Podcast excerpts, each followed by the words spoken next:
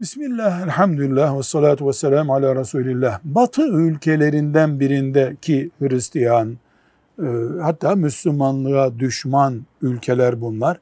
Oradaki e, vatandaşlar, Müslümansalar o ülkeye vergi vermemenin yollarını bulup vergi kaçırsalar günaha girerler mi? Fıkıhta şöyle bir kural var. Müslüman pasaportla girdiği, oturum izni aldığı veya vatandaşı olduğu bir ülke kafir ülke de olsa orada yasalara uymak zorundadır. Müslüman vefalı insandır.